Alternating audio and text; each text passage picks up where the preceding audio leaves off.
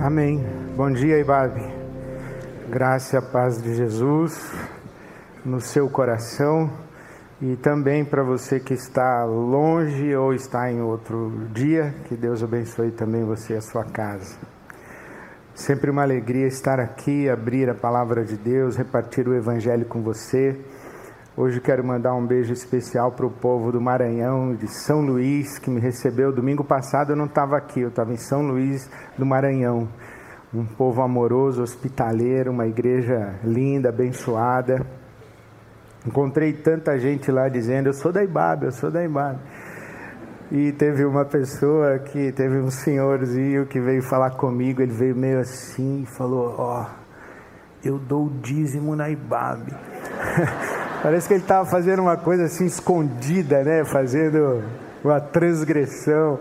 Mas eu acho lindo isso, como a graça de Deus transborda sobre nós e apesar de nós e, e faz com que a gente viva experiências de igreja que extrapolam as fronteiras de, de lugar. A gente, a gente é uma grande família espalhada.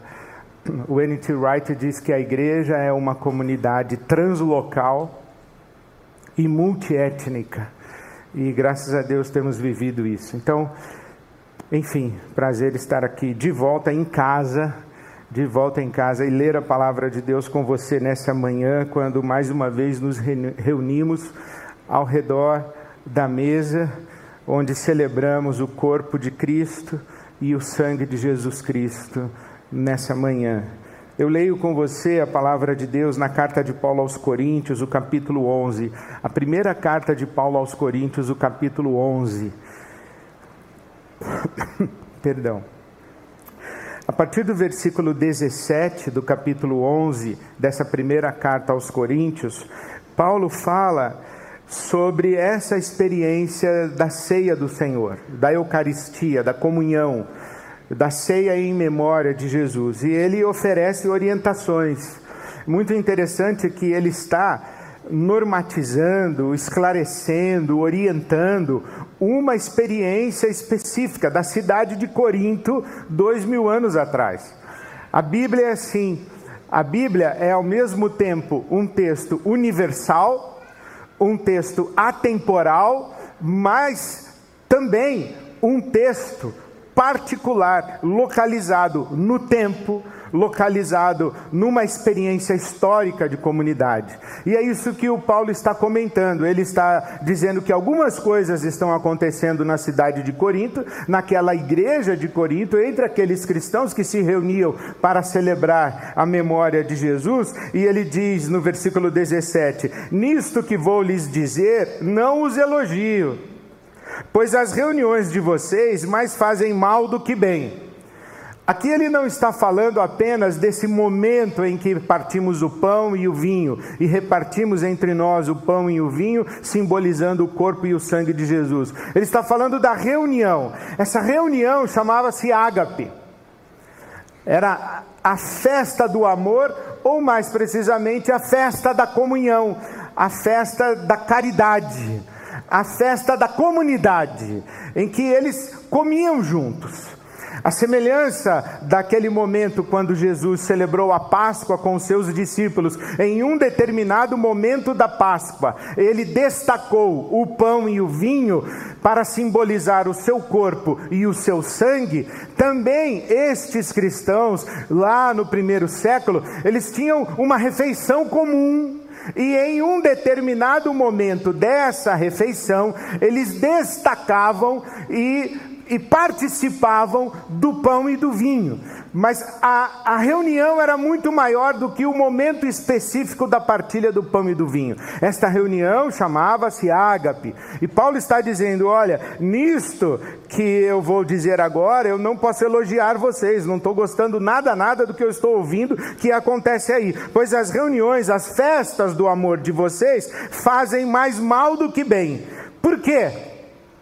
Porque no versículo 20 ele diz: Quando vocês se reúnem, não é para comer a ceia do Senhor, porque cada um come sua própria ceia sem esperar pelos outros.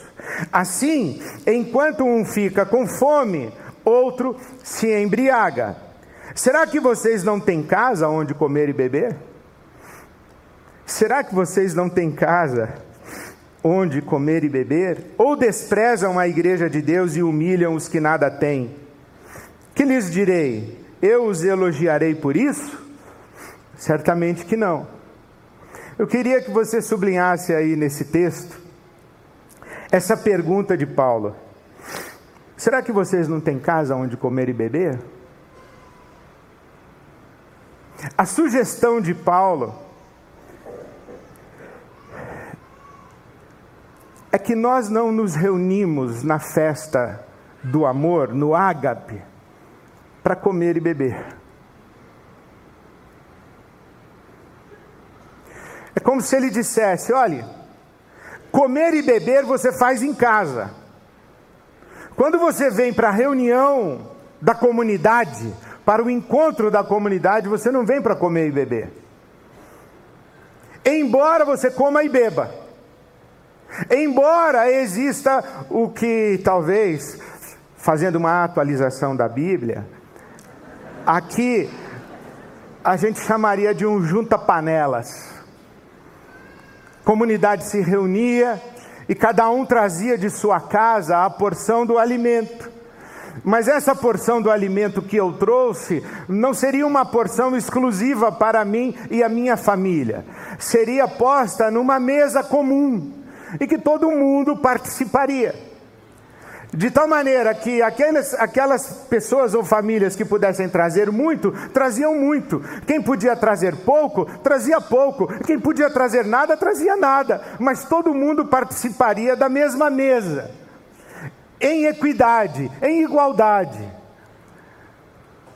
Esse junta panelas da igreja, o Paulo diz: tem comida Vai ter uma mesa comum. Mas não é para comer que nós nos reunimos. Comer e beber a gente faz em casa. Na reunião da comunidade, a gente não vem para comer. Na reunião da comunidade, a gente vem para celebrar a memória de Jesus. A Eucaristia, a festa da comunhão ao redor de Jesus, é uma convocação para ressignificarmos o ato de comer e beber.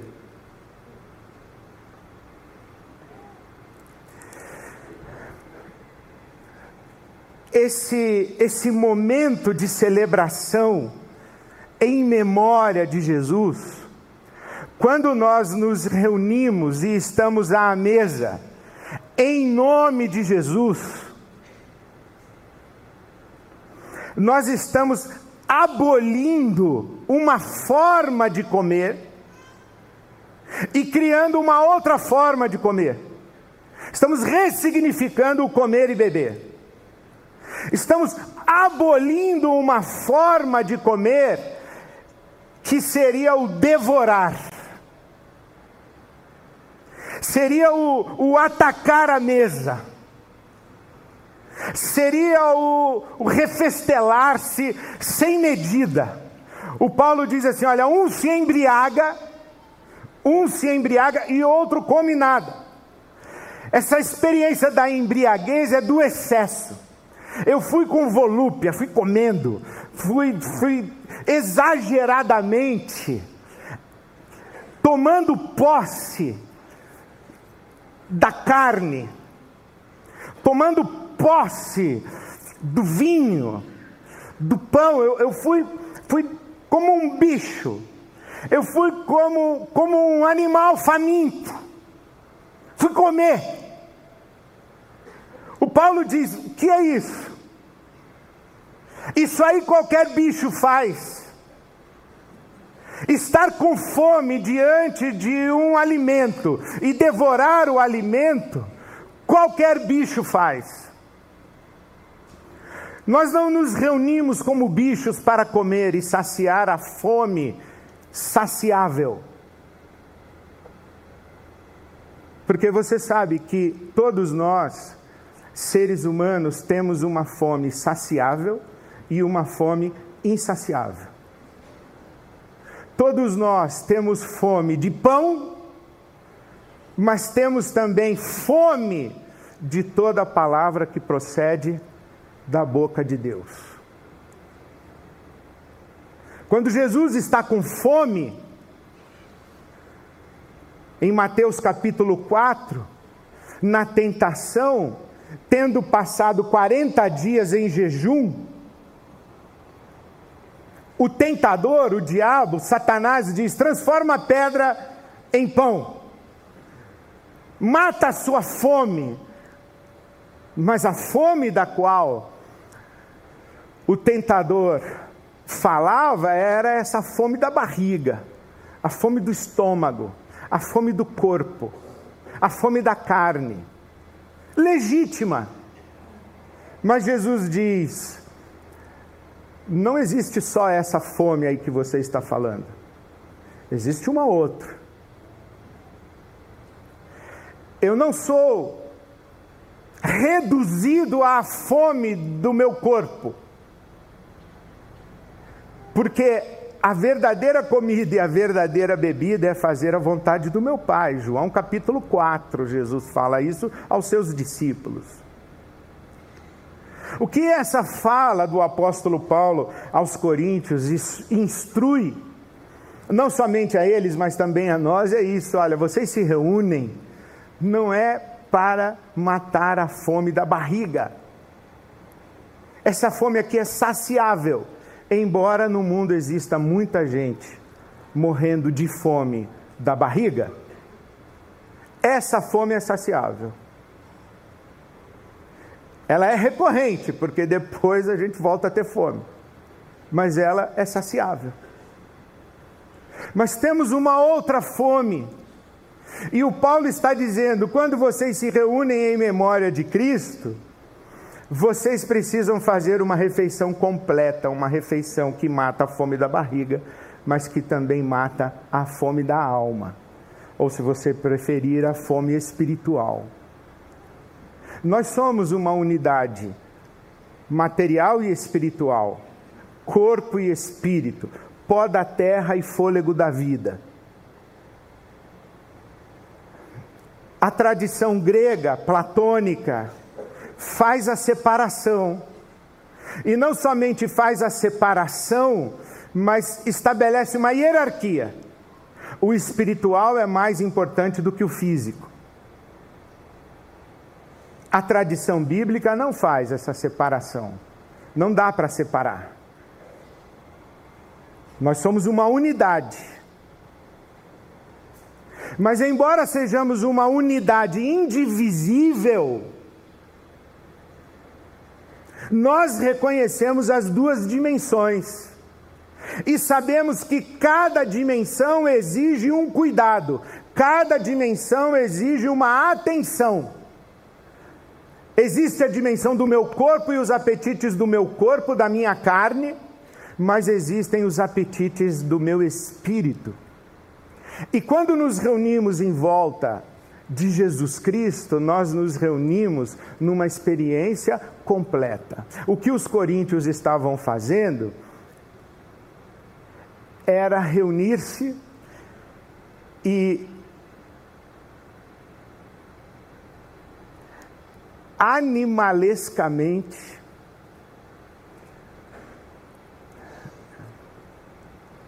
consumindo o corpo de Cristo e o sangue de Cristo. Essa denúncia não é exclusiva de Paulo apóstolo. Se você tem a sua Bíblia, o livro de Judas, que é o último livro do Novo Testamento antes do Apocalipse, no versículo 12, Judas, que não é o Judas Iscariotes, não é o Judas que traiu, é outro Judas. Esse Judas, ele escreve no versículo 12 dizendo que existem homens que são rochas submersas nas festas de fraternidade, rochas submersas nas festas do ágape, nas reuniões. Estes homens são rochas submersas, isto é, eles estão ocultos, eles não são vistos, eles estão camuflados. comendo com vocês de maneira desonrosa. Desonrosa. São pastores que só cuidam de si mesmos. São nuvens sem água, impelidas pelo vento. Árvores de outono sem frutos, duas vezes mortas, arrancadas pela raiz. Essa denúncia de que existe uma perversão da experiência da mesa de Jesus, que é apropriar-se dela de maneira desonrosa, para satisfazer a fome da barriga, reduzir a experiência do pão e do vinho ao contentamento confortável do corpo. Isso é uma perversão da religião. A grande perversão da religião é anular a dimensão espiritual sublime que o Paulo fala em Colossenses capítulo 3, a vida de vocês está escondida com Cristo, em Cristo, em Deus. Então pensem nas coisas do alto e não apenas nas coisas que são da terra. Capítulo 3 de Colossenses. No capítulo 3 de Filipenses, o apóstolo Paulo fala de pessoas que, que são inimigas da cruz de Cristo. E ele diz o seguinte: essas pessoas que são inimigas da cruz de Cristo têm como Deus o seu próprio ventre.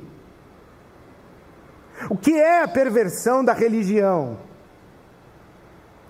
é usar o poder espiritual, apropriar-se de um poder espiritual, instrumentalizar um poder espiritual, aproximar-se de um poder espiritual para satisfazer os anseios, os apetites, os desejos, as fomes, somente da barriga e do ventre, somente das coisas da terra. Existe essa brincadeira que fazemos, né? Você já viu o leão fazer oração antes de devorar a sua caça? Não, né? O leão animal, rei da floresta, não. Mas as nossas casas, as nossas igrejas estão cheias de leões e leoas, bestas feras, que fazem oração antes de devorar o corpo e o sangue de Cristo. Porque cada um come a sua própria ceia. Que diz a boa educação? Quando você se assenta para uma refeição em conjunto com a sua família ou com amigos, você espera pelas pessoas para se servir, não é? Você se serve senta e espera. Quando todos se serviram e estão assentados, você faz uma oração e reparte a refeição. Ou quando todos estão assentados e servidos, nós nos olhamos uns aos outros e dizemos educadamente: bom apetite, bom apetite, bom apetite, bom apetite. E então iniciamos a refeição. Se servir e comer, cada um o seu, individual, particularmente, mata a fome da barriga. Esperar uns pelos outros, mata a fome de pertencimento, de acolhimento, de comunhão, de família, de abraço, de amizade, de perdão, de reconciliação de senso de sou bem-vindo nessa mesa, sou bem-vindo nessa festa, esse aqui também é o meu lugar, essa aqui também é minha mesa. Não importa com que roupa eu vim e quanto eu trouxe para a festa, não importa se eu trouxe ou se eu não trouxe, existe uma mesa que foi posta pela comunidade e a mesa posta pela comunidade é da comunidade, não é de quem pôs a mesa. No momento em que eu trouxe a minha refeição e coloquei sobre a mesa da comunidade, aquela refeição deixou de ser minha e passou a ser da comunidade. E aí nós esperamos uns pelos outros. E então celebramos. Pode ser que eu tenha trazido uma coisa bem gostosa que a minha esposa sabe fazer e eu trouxe aquilo esperando, ah, eu vou comer aquilo hoje. Só que quando eu coloquei na mesa da comunidade, se tornou da comunidade. Quando eu fui me servir, não tinha mais. Ou eu trouxe bastante e o outro irmão não trouxe nada. E eu tive que comer pouco, eu tive que cortar um pedacinho de frango e dar para um e comer menos. Aí quando eu entro no carro, eu falo para a Silvia: estou com fome ainda. Que fome é essa? Da barriga. E a Silvia, minha esposa, como conhece a palavra de Deus, ela ia dizer: então, por isso que o Paulo disse: quem está com fome, come em casa. A gente se reuniu aqui, não foi para você comer. A gente se reuniu aqui para celebrar com a nossa comunidade a memória de Jesus Cristo, nosso Senhor.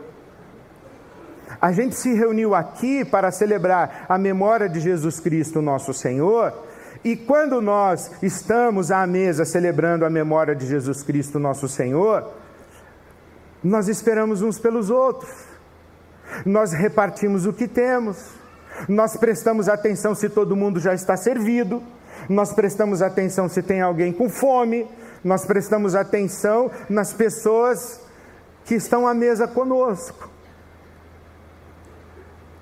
E isso não é apenas uma experiência dessa reunião, é uma experiência da comunidade do Cristo. Não é somente para esse pão que representa o corpo de Cristo, é para a mesa que está na minha casa, é para o que existe na dispensa na minha casa, na geladeira da minha casa. E quando eu me sento na minha casa e eu faço isso em memória do Cristo, eu faço com gratidão pelo fato de que na minha casa tem pão, mas eu faço também lembrando que nem todo mundo tem pão. Eu faço com o espírito da partilha e da comunhão de que o pão que está na minha casa não pode ser um pão só meu. Porque senão seria minha ceia particular. Eu preguei alguns domingos atrás, talvez alguns meses, numa das reuniões de Eucaristia, de celebração da ceia em memória de Jesus, que toda refeição é uma Eucaristia, lembra disso? Foi isso que eu quis dizer. Toda vez que você está à mesa, e você está à mesa em memória de Jesus, você toma do pão com gratidão, toma do pão com senso de responsabilidade pela grande família humana, toma do pão com o espírito de que esse pão não é somente seu, esse pão é o corpo de Cristo. Quando eu vou à mesa e faço do pão um pão somente meu, o Paulo diz: você não está discernindo o corpo de Cristo. Você está comendo para sua própria condenação. É como se ele dissesse, Ed, você parece um bicho comendo. Você só quer matar a fome da barriga. Isso aí o bicho faz. Celebrar somente seres humanos fazem. E aí permitam-me esse abuso, celebrar somente seres humanos espiritualizados, somente seres humanos espirituais, que desenvolveram a dimensão espiritual, somente seres humanos que não têm o seu ventre como Deus. Somente seres humanos que reconhecem que estão em volta da mesa em nome de Jesus.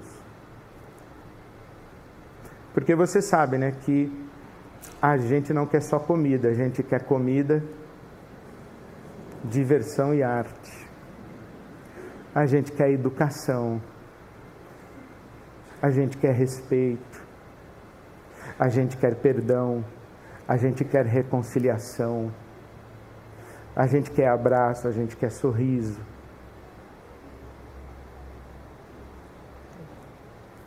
Esse esse alimentar da da barriga mata uma fome, mas não mata a fome integral que nós seres humanos temos. Por isso que o Salmo 23 diz que Deus prepara uma mesa para nós. Deus não distribui cesta básica.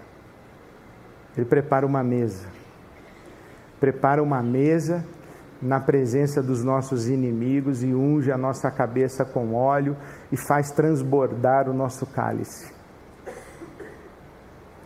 E aí eu acho isso muito bonito, que na mesa de Deus não tem pouquinho.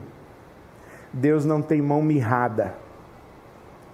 Deus não, não, não regula. Se você vai ser servido por Deus, você não corre o risco dele colocar um pouquinho e você olhar para ele e falar: pô, só isso aí, capricha aí, Senhor. Não, o cálice sempre transborda, porque para quem reparte nunca falta. Na mesa da comunhão ninguém passa fome. Só existe fome na mesa em que cada um come a sua própria ceia. Quando a gente encara a vida como uma celebração em nome de Jesus, aí é festa. E essa festa tem nome, chama ágape, é festa do amor. Quantas casas têm muito pão e nenhum perdão? Quantas famílias têm muito pão e nenhuma aceitação? Quantos jantares de casais têm muito pão, muito celular e nenhuma conversação?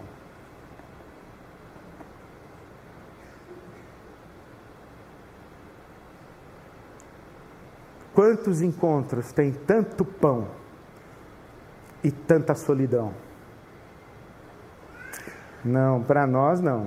Em nome de Jesus, graças a Deus, não falta pão, mas também não falta perdão, não falta reconciliação, não falta comunhão, não falta aceitação, não falta abraço, não, não falta. Porque se falta, não é em nome de Jesus. Por isso Paulo diz: gente, lembrem-se, quando vocês estão reunidos, vocês não estão reunidos para comer, vocês estão reunidos para celebrar. E celebrar em nome de Jesus. Então esperem uns pelos outros. E aí participem do pão e do vinho e celebrem a memória de Jesus Cristo, nosso Senhor.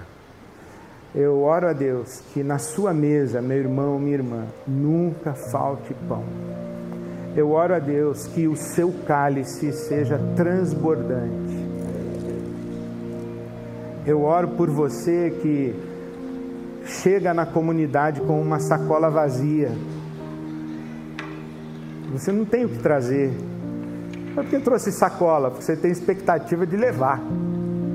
Eu oro por você que você não se sinta diminuído, diminuída, humilhado, humilhada, porque Ninguém está fazendo um favor para você quando reparte pão com você. O pão é da família, é da comunidade. Eu oro que você seja capaz de desfrutar sem possuir o que é seu. E se você não possui o que é seu, como é que você desfruta? É porque é nosso. Então você desfruta. E porque é nosso também é seu. Então eu oro por você. Que você tenha essa experiência de estar à mesa recebendo do pão da comunidade, sem se sentir menos, mas sentindo-se acolhido, acolhida, amado, amada, cuidado, cuidada, abraçado, abraçada. Oro por você. Eu oro eu oro para que o seu cálice transborde, nunca lhe falte, que você seja próspero, que você seja próspero. Eu oro para que transborde tanto que você tenha para dar. Como disse o nosso poeta, né? Sabe lá o que é não ter e ter que ter para dar? Sabe o que é um filho pedir e a mãe chorar porque não tem para dar? Um filho pedir e o pai chorar porque não tem para dar? Então eu oro que na sua mesa tenha muita prosperidade, que transborde, que você tenha para dar. Porque Jesus disse que mais bem-aventurada coisa é dar do que receber. Então eu oro que a sua casa seja próspera. Eu abençoo você com essa palavra e essa bênção de Deus que seu cálice transborda, transborde, que a sua mesa seja farta. Eu oro que na sua mesa não falte pão, mas não falte amor, afeto, carinho, respeito. Que não falte escuta. Que seja um lugar da liberdade onde você pode falar, você ouve, você é acolhido, você acolhe eu oro mesmo que a sua mesa seja a mesa em nome de Jesus Cristo, nosso Senhor. E que o pão e o vinho que simbolizam o corpo de Cristo simbolizem para você também o que esse pão e esse vinho criam a unidade da grande família. E é isso que celebramos hoje. Celebramos hoje o corpo e o sangue de Jesus Cristo que nos faz um que nos faz um só, um só povo, uma só casa, uma só família, em nome de Jesus e para a glória de Deus. Bem-vindo, bem-vinda à mesa de nosso Senhor Jesus Cristo.